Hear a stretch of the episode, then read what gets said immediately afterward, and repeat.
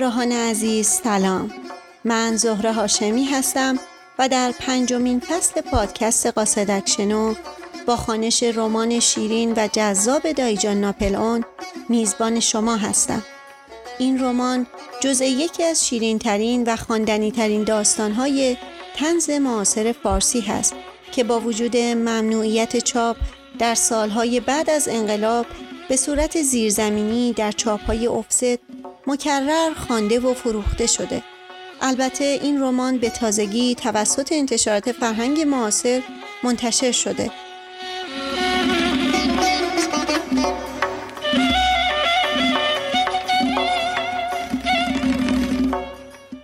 پزشکزاد ابتدا این داستان رو به صورت پاورقی در سال 1350 در مجله فردوسی با امضای الف پ آشنا منتشر می‌کنه و چون خوانندگان بسیاری پیدا می‌کنه بعد از دو سال اون رو به صورت کتاب روانه بازار می‌کنه و چون بلافاصله به چاپ های بعدی می‌رسه باعث میشه که مجموعه تلویزیونی از اون به کارگردانی ناصر تقوایی ساخته بشه.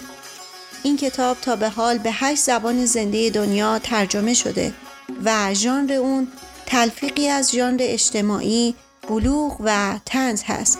به این معنا که نویسنده در این داستان پرشخصیت به زبان تنز طبقه های مختلف جامعه ایرانی سالهای دهه 20 شمسی رو در برابر هم قرار میده و با ذکر ماجراهای یک فامیل اشرافی که همگی داخل باغ بزرگی زندگی می‌کنند تیپ های مختلف ایرانی ها رو تصویر می‌کنه و در ضمن اون ماجرای عاشقانه دو نوجوان این فامیل به اسمهای سعید و لیلی رو در طول قصه بیان می‌کنه.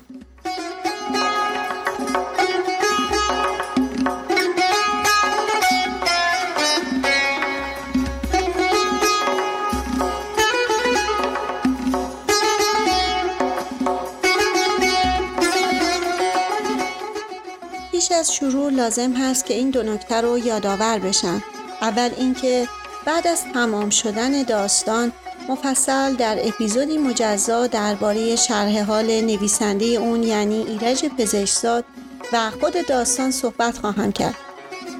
و دوم اینکه این رمان 462 صفحه‌ای شامل 25 بخش یا فصل و یک مؤخره هست و از اونجا که طول این بخش ها متفاوت هست و عمدتا بیشتر از 20 صفحه هستند و ضبط این 20 صفحه روی هم بیش از یک ساعت میشه به همین دلیل داستان رو به قسمت های 20 تا 25 دقیقه ای تقسیم کردم و اونها رو به صورت یک روز در میون منتشر خواهم کرد. امیدوارم از شنیدن این رمان لذت ببرید. با هم بشنویم اولین قسمت رمان دایجان ناپل اون نوشته ایرج پزشکزاد.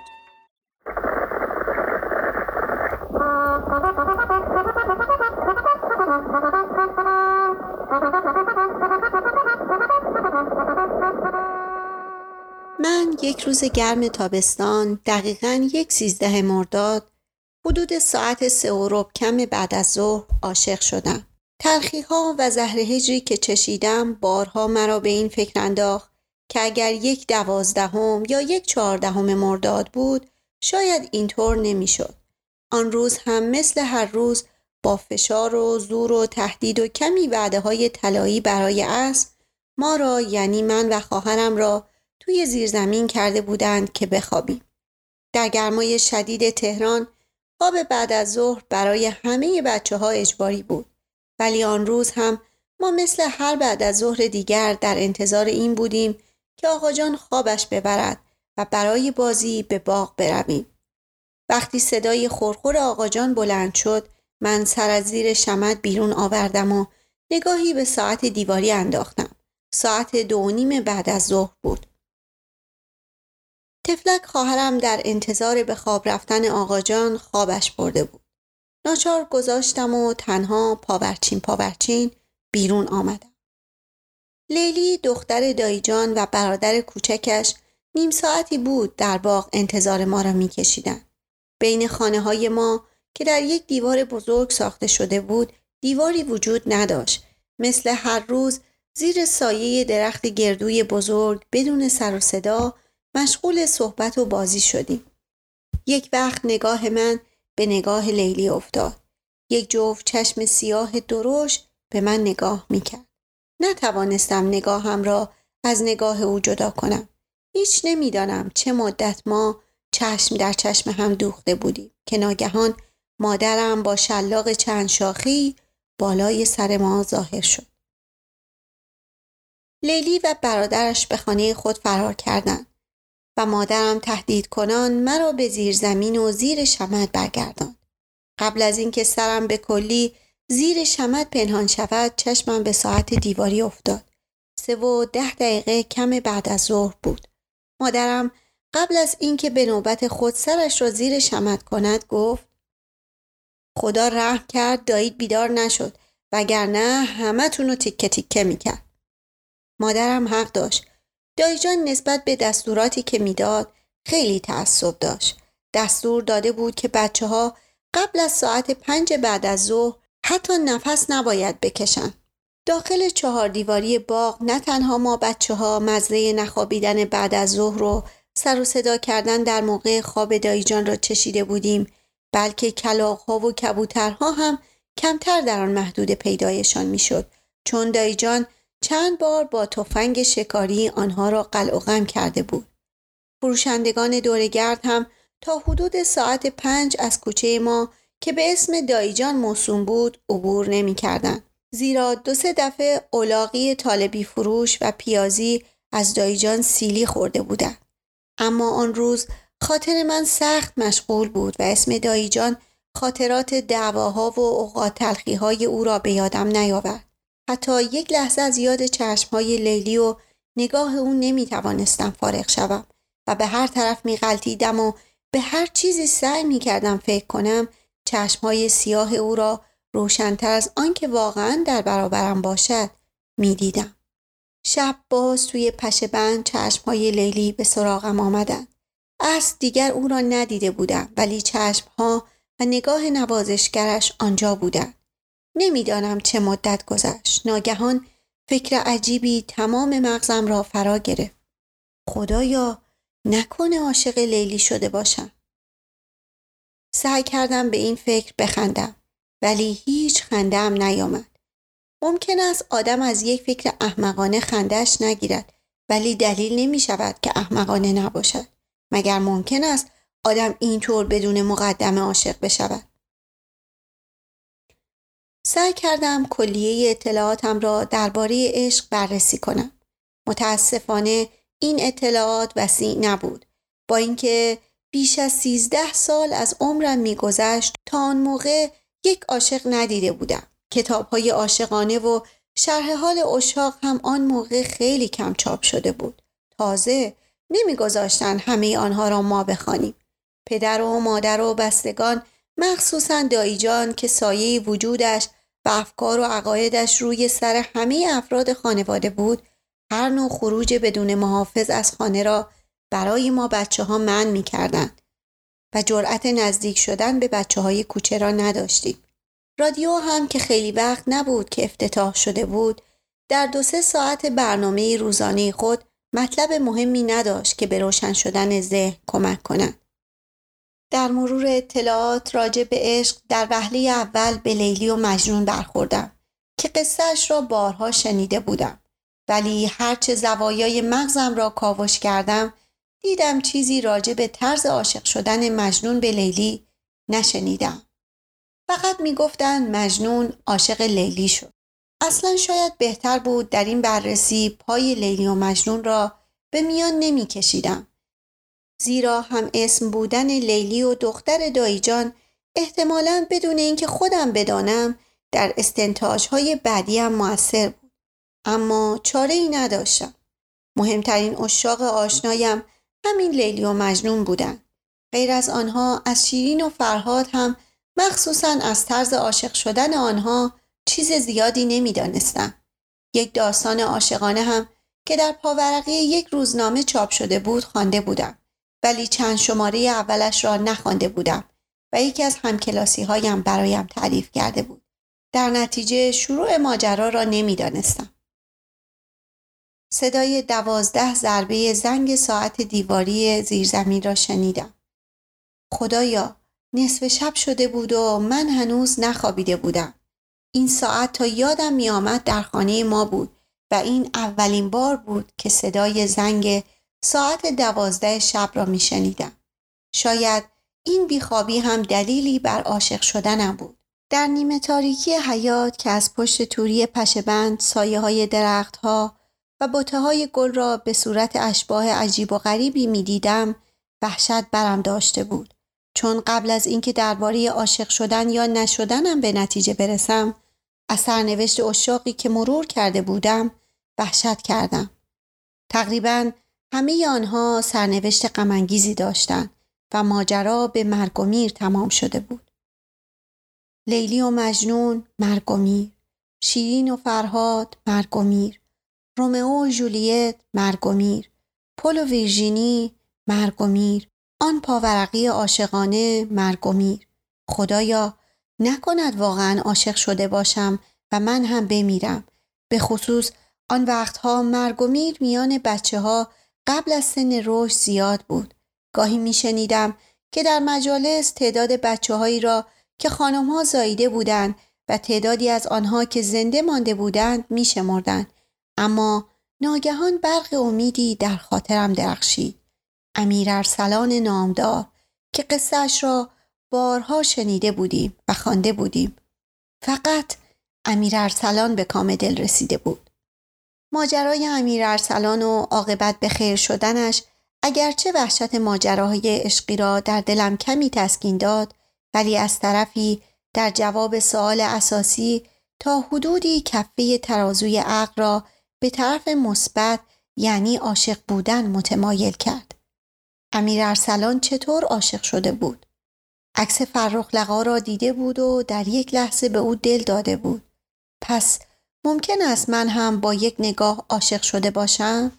سعی می کردم بخوابم. پلکایم را به هم می فشردم. بلکه خوابم ببرد و از پیچ و خم این افکار خلاص شوم. خوشبختانه بچه حتی اگر عاشق باشد خواب مهلتش نمی دهد که تا سحر بیدار بماند. ظاهرا این گرفتاری ها مال آدم های بزرگ عاشق است. صبح شد. مجال فکر کردن پیدا نکردم چون بیش از حد معمول خوابیده بودم. یک وقت با صدای مادرم از خواب پریدم. پاشو پاشو دایید کارت داره. تمام بدنم مثل اینکه به برق وصل کرده باشند لرزید. صدایم بند آمده بود. می‌خواستم بپرسم کدام دایی ولی صدایی از گلویم در نیامد. پاشو آقا گفتن بری اونجا. قادر به فکر کردن نبودم. با اینکه خلاف هر عقل و منطقی حتی عقل بچگانه بود حتم داشتم که دایی جان از راز من مطلع شده و از ترس میلرزیدم. اولین چیزی که برای عقب انداختن شکنجه هم به ذهنم رسید این بود که گفتم هنوز صابونه نخوردم. پاشو زود بخور و برو. نمی‌دونید دایی با من چه کار دارن؟ جواب مادرم تا حدی آرامم کرد. گفتن همه بچه ها بیان اونجا. نفسی کشیدم. به مجالس نصیحت و دلالت دایی جان عادت داشتم. هر چند وقت یک بار بچه های خانواده را جمع می کرد و مقداری نصیحت می کرد و در آخر جلسه یک شیرینی هم به هر کدام می‌داد. اصلا کم کم به خودم آمدم و حساب کردم که به هیچ حسابی دایجان نمی توانسته از راز من سر درآورده باشد. صبحانه را با آرامش نسبی خوردم و برای اولین بار از موقع بیدار شدن باز در میان بخار سماور چشمهای سیاه لیلی به نظرم آمد ولی با تمام قوا سعی کردم به او فکر نکنم. وقتی به طرف خانه دایجان می رفتم در باغ چشمم به مشقاسم نوکر دایجان افتاد که پاچه شلوار را بالا زده بود و داشت گلها را آب می‌داد. مشقاسم نمی‌دونید دایجان با ما چه کار دارن؟ والا بابام جان دروغ چرا؟ آقا گفتن همه بچه ها رو صدا کنم. راستش نمی‌دونم چه کارتون دارن. ما استثنان حق داشتیم به دایی جان دایی جان بگوییم وگرنه همه مردم از دوست و آشنا و اهل محل دایجان را آقای مطلق خطاب می کردن و از او به اسم آقا یاد می کردن. دایجان یکی از آن لقبهای طویل هفت سیلابی داشت. درست هفت سیلاب. یعنی باید هفت دفعه دهن را باز و بسته می کردن تا حق وجود عزیز دایجان را ادا کنند. پدر دایجان که او هم به سهم خود شش سیلاب داشت آقای مطلق بود و کم کم اسمش از یاد مردم رفته بود. پدر دایجان به خیال خودش برای اینکه بعد از او به اتحاد بین هفت پسر و دخترش خلالی وارد نشود در باغ بزرگ خود هفت امارت ساخته بود و در زمان حیاتش بین فرزندان تقسیم کرده بود. دایجان ارشد فرزندان بود که بعد از پدرش لقب آقایی را به ارث برده بود و به علت این ارشدیت سنی یا به علت طبیعت و خمیره خودش بود که بعد از مرگ پدر خود را بزرگ خانواده می‌دانست و آنچنان این بزرگی را به کرسی نشانده بود که این خانواده نسبتا بزرگ بدون اجازه او حق آب خوردن هم نداشت. از بس دایجان در زندگی خصوصی و عمومی برادر و خواهرها دخالت کرده بود بیشتر برادرها و خواهرها به زور دادگاه خانه خود را افراز کرده و دیوار کشیده بودند یا فروخته بودند و رفته بودند. در آن قسمت از باغ که باقی مانده بود ما بودیم و دایجان و یک برادر دیگر دایجان که خانه اش را با نرده از ما جدا کرده بود. دایجان در اتاق پنج دری بود و بچه ها در حیات اندرونی دایجان بدون سر و صدا صحبت یا بازی می کردن. لیلی با نگاه به استقبال من آمد. باز نگاه ما به هم ثابت ماند. حس کردم قلبم به طور عجیبی می‌زند. مثل اینکه تق تق صدا می کرد. اما فرصت زیادی برای فکر کردن و نتیجه گرفتن نیافتم. دایجان با قد بلند و اندام لاغر استخانیش در حالی که عبای نازک ناینی به دوش و شلوار کشباف چسبان به پاداش از اتاق بیرون آمد. چهرهش در هم بود. همه بچه ها حتی آنهایی که خیلی کوچک بودند حس کردند که این بار نصیحت و دلالت مقصود نیست و هوا به کلی پس است. دایجان در حالی که با اندام بلند خود در مقابل ما ایستاده بود و از پشت عینک دودی زربینی همیشگیش بالا را نگاه می کرد با لحن خشک و ترسناکی گفت کدوم یکی از شما روی در این حیات رو با گچ کثیف کرده؟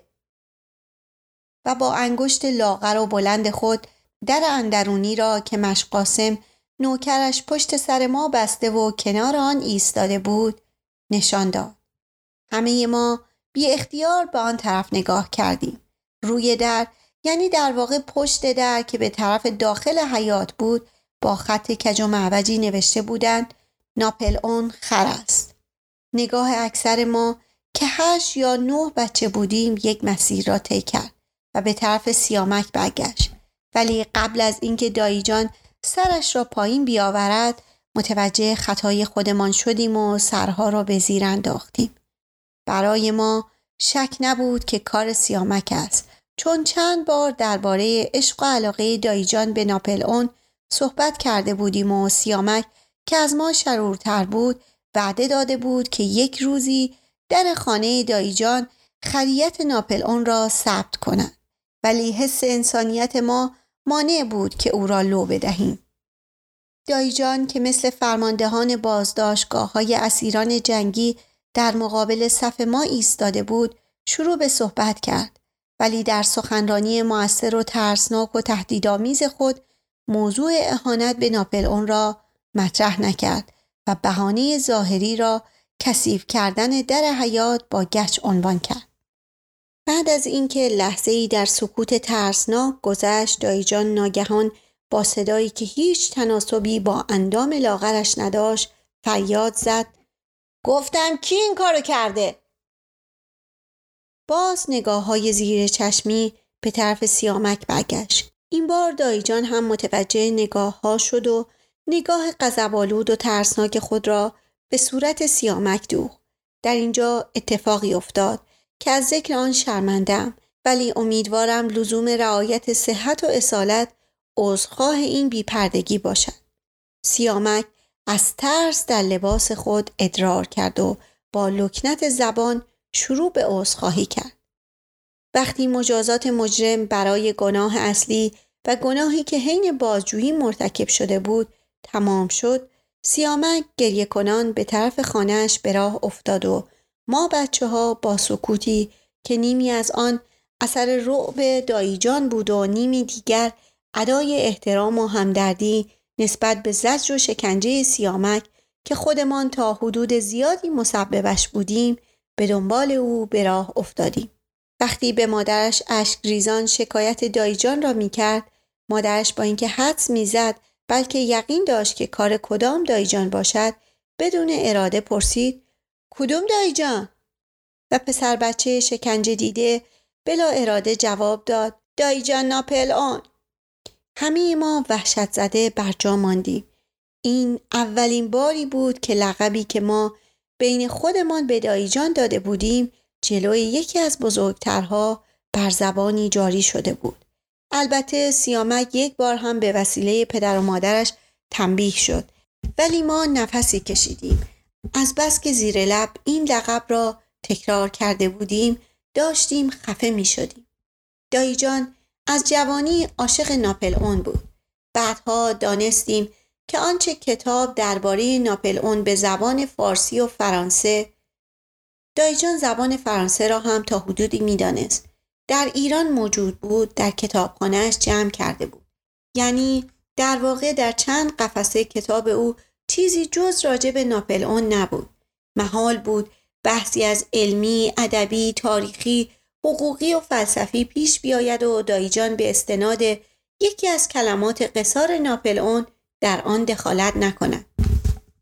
طوری شده بود که اکثر افراد خانواده تحت تاثیر تبلیغات دایجان ناپل اون بناپارت را بزرگترین فیلسوف، ریاضیدان، سیاستمدار، ادیب و حتی شاعر می دانستند.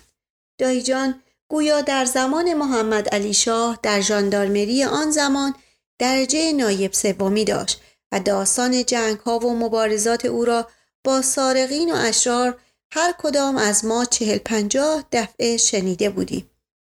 هر کدام از این ماجراها بین ما بچه ها به اسم معینی مشخص شده بود. مثلا داستان جنگ کازرون، جنگ ممسنی و غیره.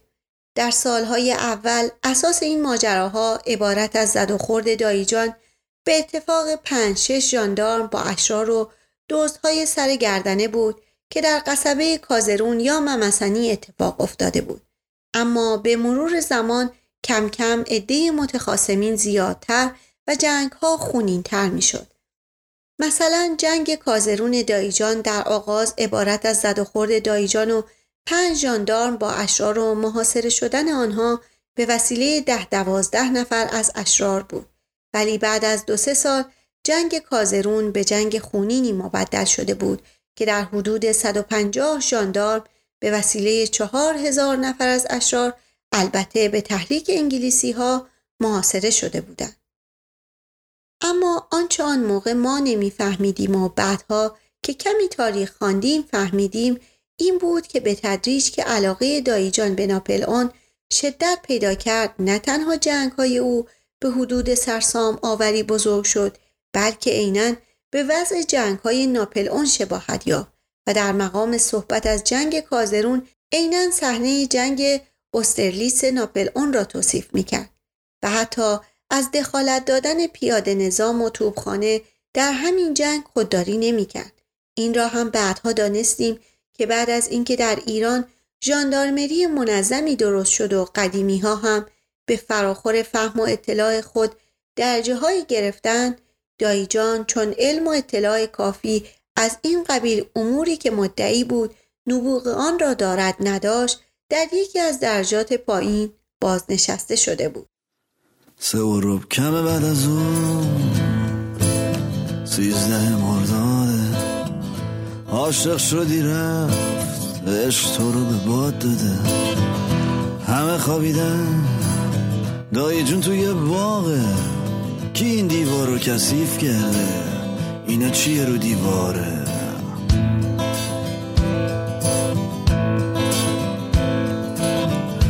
فامیل اشرافی همه با هم دیگه غرم پای رادیو بگیره اخبار جنگن.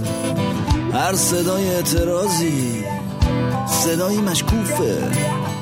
انگلیس های چشم پشت دروازه شهرم.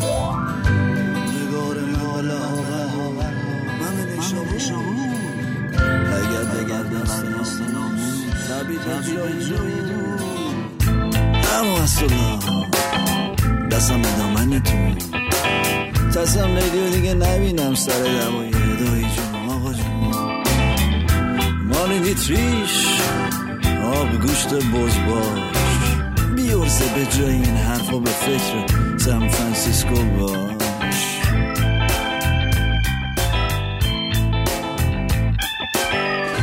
یکی واکسی اون یکی عکاس. همشیره تو کافه می‌خونن.